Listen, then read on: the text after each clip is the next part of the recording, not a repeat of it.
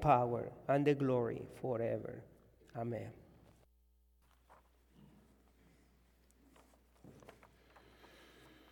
Before we dig into our text this morning, I wanted to inform everyone that on January 14th at 1 o'clock, right here in the Worship Center, we will be hosting a uh, service, a memorial service for Bobby Helms, where we celebrate and complete his life. You're invited to that, and there will be a reception uh, in the Trinity Center immediately following as well. I love that guy. I miss him. Join us as we thank God for his life. Well, sent people gather to go. We gather to go. That's what we do. When you think of this time in the life of the church, it was the fullness of times. And you may have heard that phrase before the fullness of times. The gospel writers talk about the fullness of times. What is the fullness of times? What was the fullness of times? Well, it was a very fascinating moment in world history when we think about the fullness of times because everyone in the region spoke a common language. It's called Koinonia Greek. Everyone spoke that. So communication was very simple. The Roman Empire was in charge, and they were spreading across uh, the countryside, building roads. Travel was easier. Ships with a common language were able to navigate the treacherous waters. Travel either by foot or ship or horse and speaking a common language was an aspect of what it meant for this period of time to be the fullness of times. There was also a unique religious scattering through the persecutions that took place. As people were displaced from their homelands, they would go and look for safe places to live. So it truly was the fullness of times. The book of Acts takes place in this moment of fertility for the Word of God to go forth with, as we talked last week, dynamite like power. Today, our text is a, is a familiar text to everyone. It's one of my favorite texts. In fact, I already told you last week, Luke and Acts are probably my two favorite New Testament books. To get Luke and Acts is to kind of get Tobin Wilson, if you want to know the truth. And what's interesting about our text today is being sent requires a very strong and high view of the church. Or I'm going to use a big word for some folks that have been in church for a long time ecclesiology. Ecclesiology is the view of the church. And it calls for a very strong view of the church because, from a very strong central gathering place, the church, our ecclesiology, we gather together weekly to worship celebrate the sacraments, to encourage one another, to be inspired, but also to be dynamite like, exploding in a fashion that sends us out. Does that make sense? And that's the power of Acts chapter 2 and Acts chapter 4. Let's take a look at the text. It's going to take us a little while to get into the money lines, and I'll point those out to you when we get there. Therefore, let all Israel be assured of this God has made this Jesus, whom you crucified, both Lord and Messiah, both Lord of my life and Savior from sin, restorer of shalom to all people. When the people heard this, they were cut to the heart. And Peter, and said to Peter and the other apostles, Brothers and sisters, what shall we do? Peter replied, replied, Repent and be baptized, every one of you, in the name of the Lord Jesus Christ, for the forgiveness of your sins.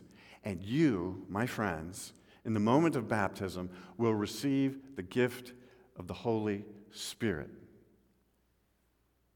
The promise is for you and your children, and for all who are far off, for all whom the Lord our God will call. With many other words, he warned them, and he pleaded with them save yourselves from this corrupt generation. And those who accepted his message were baptized, and about 3,000 were added to their number that day. It Sounds like a revival to me. It'd be really nice to have this place brimming with 3,000 people. Now we get into our text that I'd like to focus on.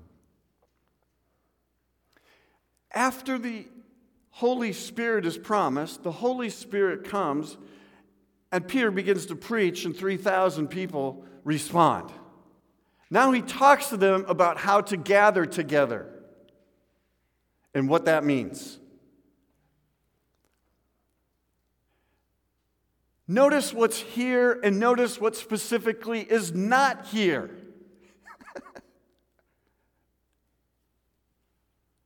They devoted themselves to the apostles' teaching and to fellowship. Koinonia, a very specific kind of fellowship. Not just a sappy, sentimental fellowship, but a directional, strategic type of fellowship.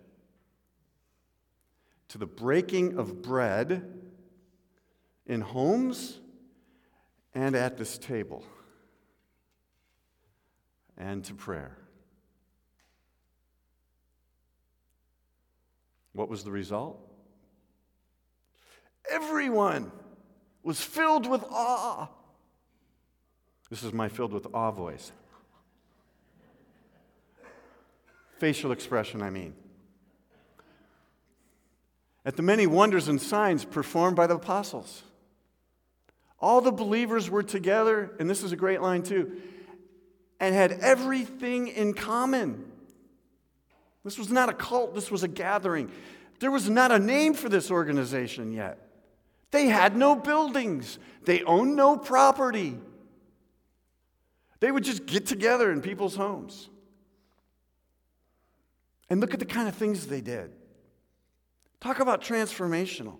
Talk about amazing. Talk about inspiring. Talk about countercultural. Talk about countercultural Christian like. Even in 2020, they sold property and possessions and gave it to anyone, any single person who had a need. Every day they continued to meet together in the temple courts. They couldn't get enough of all this stuff. Every day they'd wake up and they'd go, the same thing. They get to repeat it over and over and over again. They broke bread in their homes and ate together with glad and sincere hearts, praising God and enjoying the favor of all the people. And the Lord added to their number daily those who were being saved.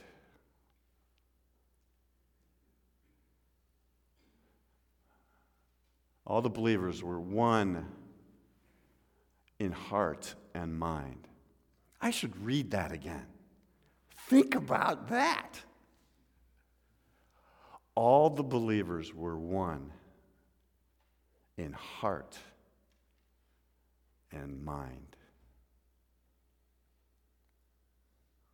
No one, not one of them, claimed that any of their possessions was their own but they shared everything they had. With great power, the apostles continued to testify to the resurrection of the Lord Jesus, and God's grace was so powerfully at work in them all that there were. No needy persons among them, for from time to time those who owned land or houses, they sold them they brought the money from the sales and they put it at the apostles' feet and it was distributed. Again, check this out. There's no rules on this. Isn't this crazy? There's, there's not 18 pages of how we're going to give this stuff out. But it was distributed to anybody who had a need. Joseph, a Levite from Cyprus, whom the apostles called Barnabas, which means son of encouragement, sold a field that he owned, and he brought the money and he gave it, or he put it at the apostles' feet. I'd love to meet a Barnabas today. The reading of God's word, pretty strong, isn't it? Now, lest familiarity breed contempt, let's, let's dive into this for a little bit as a prelude to this table. Have you ever noticed how many great cities in the world have a river running through them? You ever notice that? People that travel the world or have lived abroad, there's always a great river that runs through it. By the way, that was a great movie. The River Thames, in what city? There you go. How about the Tiber River? Where's that? Rome, thank you very much. We're playing Jeopardy. I'll take rivers for 5,000. The Nile? The Danube? Oh, yeah, murmur, murmur. It's getting a little difficult. It flows through four capital cities, including Vienna and Budapest. Ganges? Calcutta? Oh boy. St. Lawrence River. Quebec, Canada. Thank you. Debbie Donan's in the house. The Great Seine River. Notre Dame. And that's just globally. How about the United States? Do we have any cities that uh, a, a river runs through it? Chicago, San Antonio, all those great cities, right? There's a lot. LA, we, LA is by a big body of water. Why? Why is there a river that runs through some of the greatest cities in the world? Life, growth, fecundity, fertility. It's healing, it's refreshing, and it's flourishing. It brings life. Flowing rivers are a metaphor for shalom and peace, a metaphor for the Holy Spirit, the work of God, complete. And did you know that in John's book of Revelation, there is a river that runs through the New Jerusalem? And that river brings three kinds of things it brings, in the text, flourishing trees, spiritual fruit, and healing leaves.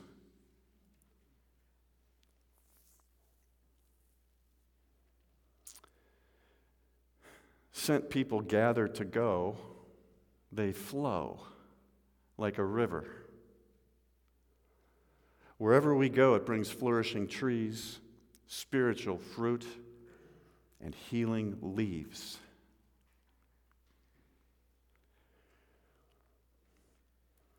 Let me offer this morning four marks of a people gathered and four results of a people who go. I'm going to breeze through these. Four marks of people who gather and four marks of people who go. Because essentially, we gather to go. We don't gather to stay or hide or build or feel good about certain things. We gather together in order to go according to the book of Acts. Let's start with a people gathered.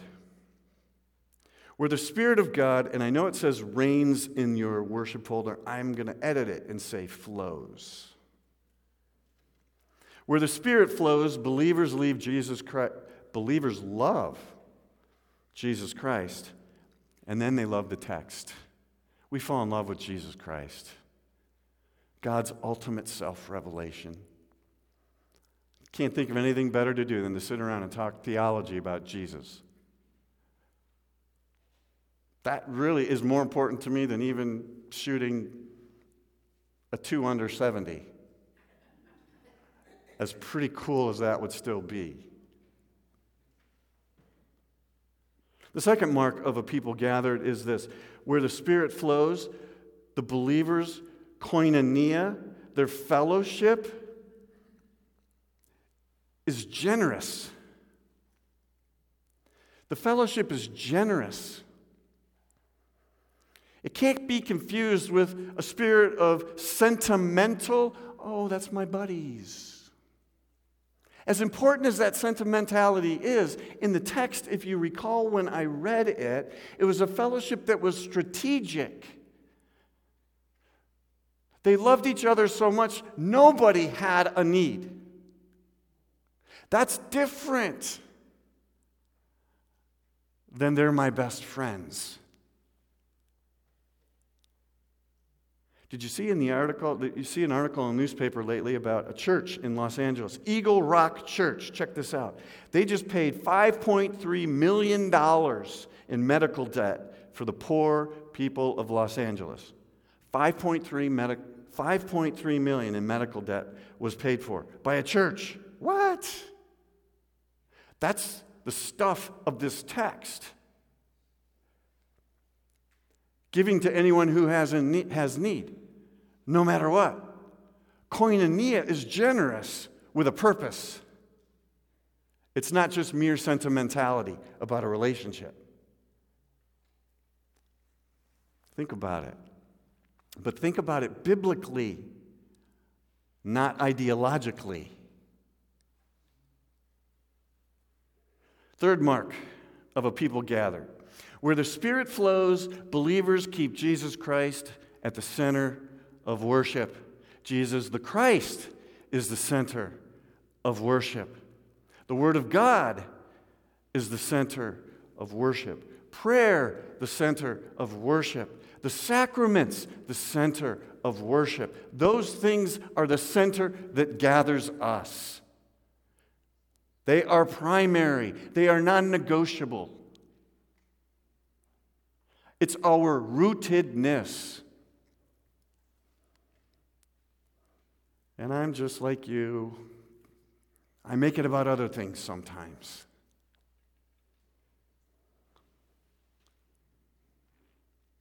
We have to be careful of that notion. All right, we're doing good. You hanging in there? Fourth mark of a people gathered where the Spirit flows, where the Spirit of God flows like dynamite in a flourishing river, believers are sent. We move out. We move out. We don't hide.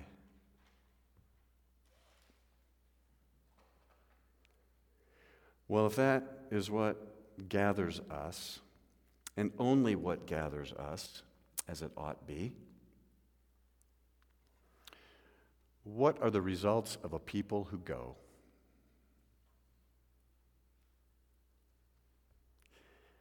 Where the Spirit flows, first result, everyone's amazed.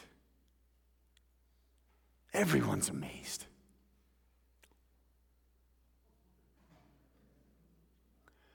A couple of months ago, it was a Friday.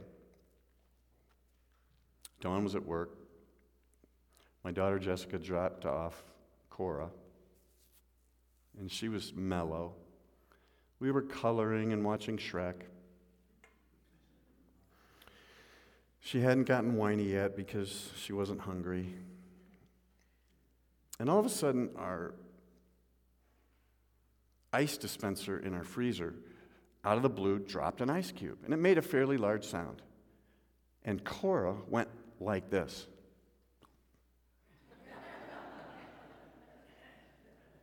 That's our thing now. That's one of our things.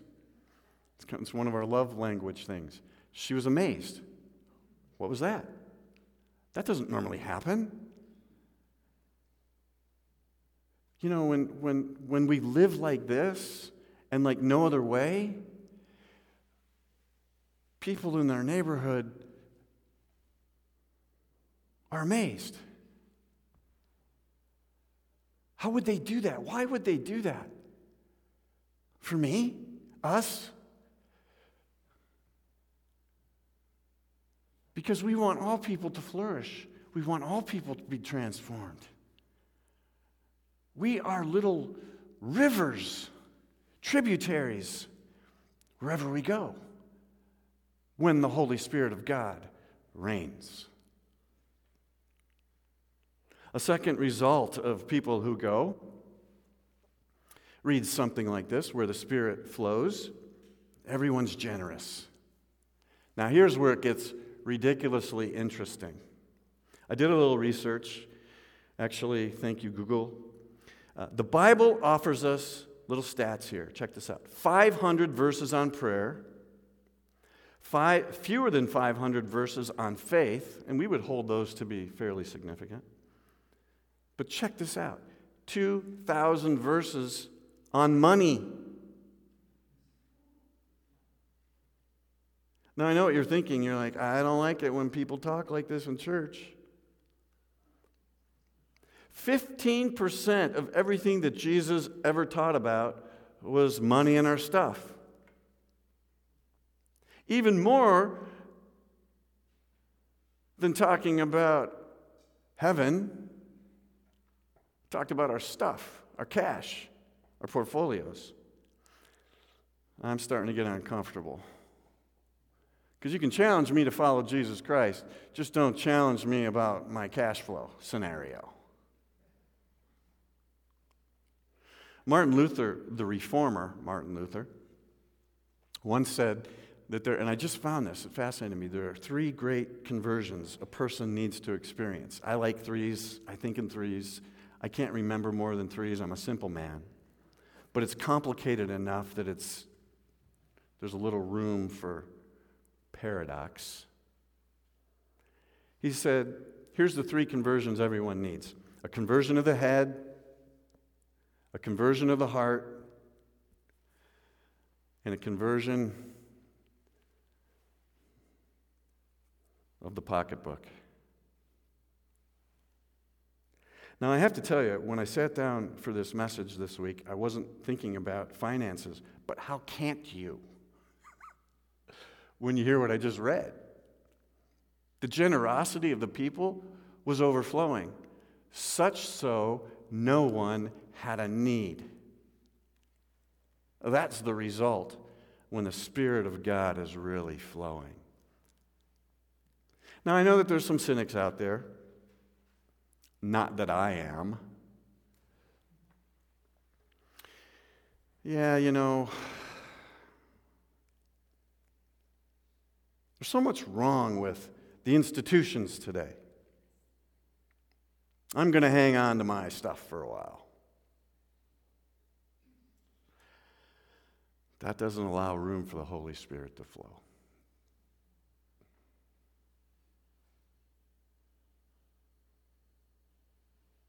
A fourth result of people who go is if these aren't hard enough, is that everyone is united. Remember those lines I read? Everyone was united. But the question is, what were they united in? All these four things? They're united in Jesus Christ. What were they united in? What united them? I think the flow of the text is they were united in being sent.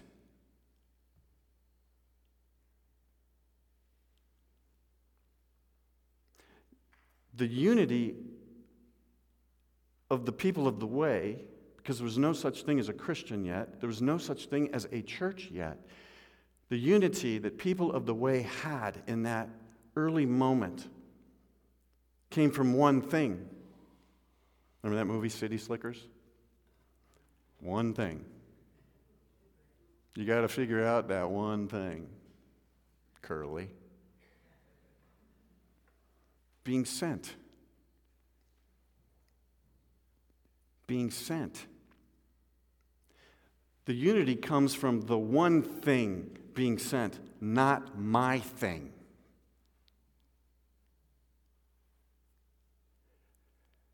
The unity comes from all of us centering on this table because it's so transformational and has, it has the ability to right wrongs and bring justice and turn the world upside down the power of that going into the streets, that's what unites us. Not my thing.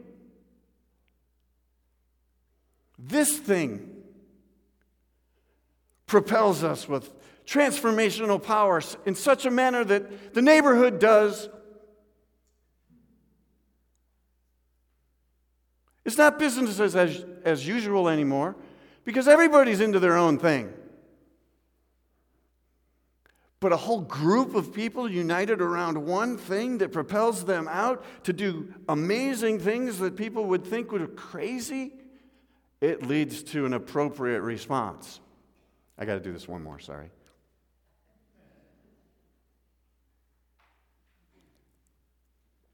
There's a, uh, you got to love this. Check out this story. There's a church in Maple Grove, Minnesota. It discovered in their school district, 200,000 students in their school district depend on free school lunches. So just let that sink in. 200,000 students depend on uh, free lunches. Another 60,000 students depend on reduced lunches. And many who don't qualify for free lunches or reduced lunches still can't, pay, still can't afford to pay for their own lunch. So here's where the church stepped in because they have a relationship with the schools. By the way, would this not be cool? If we could figure out a way to take this principle in our relationships because we have this ping pong tournament, right, with the neighbor churches, here's what they do. Every month, they pay off the debt of every family who could not afford school lunch. They brought it to the school board. The school board loved the idea.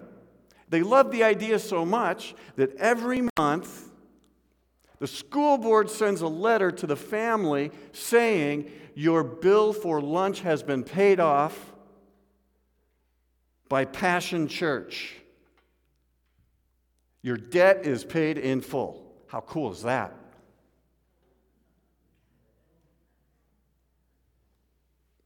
Now, I know what you're thinking. You're thinking, we're a missional church, and we are. We do, ama- I mean, I'm not trying to make us feel bad. What I'm trying to do is, wow, let's build on this type of thinking that's been the last 50 years of our existence and do more. Because we're united around that one thing. What if our one thing in the future was something like that? Alfredo, will you check that out for us?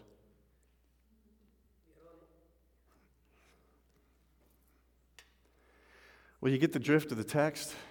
Isn't this transformational? It's powerful. This is truth. Everyone in the region was transformed. There's no except clauses, at least when I read the text. It's biblical. And you know what else it is? It conforms with our 2020 vision that we would be known in the community.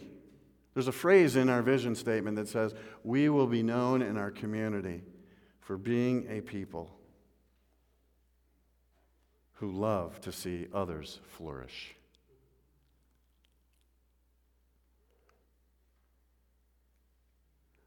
Such that the Lord added to their number daily those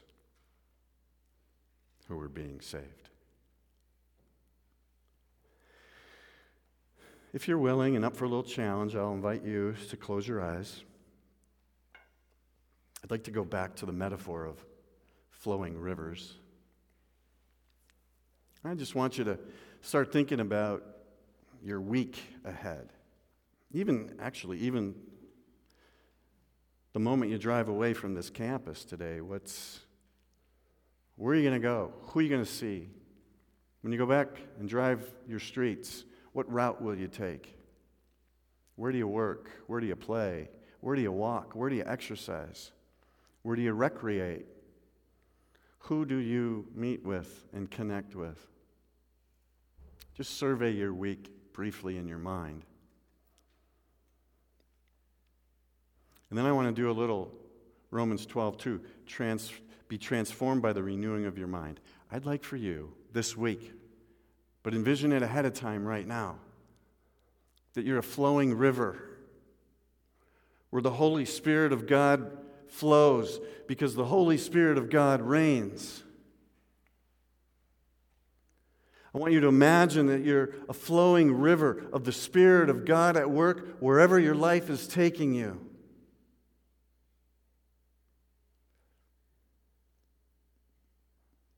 I want you to envision yourself in a movie that when anytime you walk down the street or get into your car or drive by someone, the grass in the sidewalk gets greener as you go by. Not because it's you, but because the Holy Spirit of God is inside of you. I want you to envision the fruit of the Spirit emanating from your life, whether you're standing in line or Len for you in traffic. Exhibiting the fruit of the Spirit love and joy and peace and patience and kindness and goodness and gentleness and faithfulness and self control. Those fruit of the Spirit. And if someone is hurting, you'll be healing leaves. You'll take a moment to stop and ask, Are they okay? Tender, pastoral, shalom.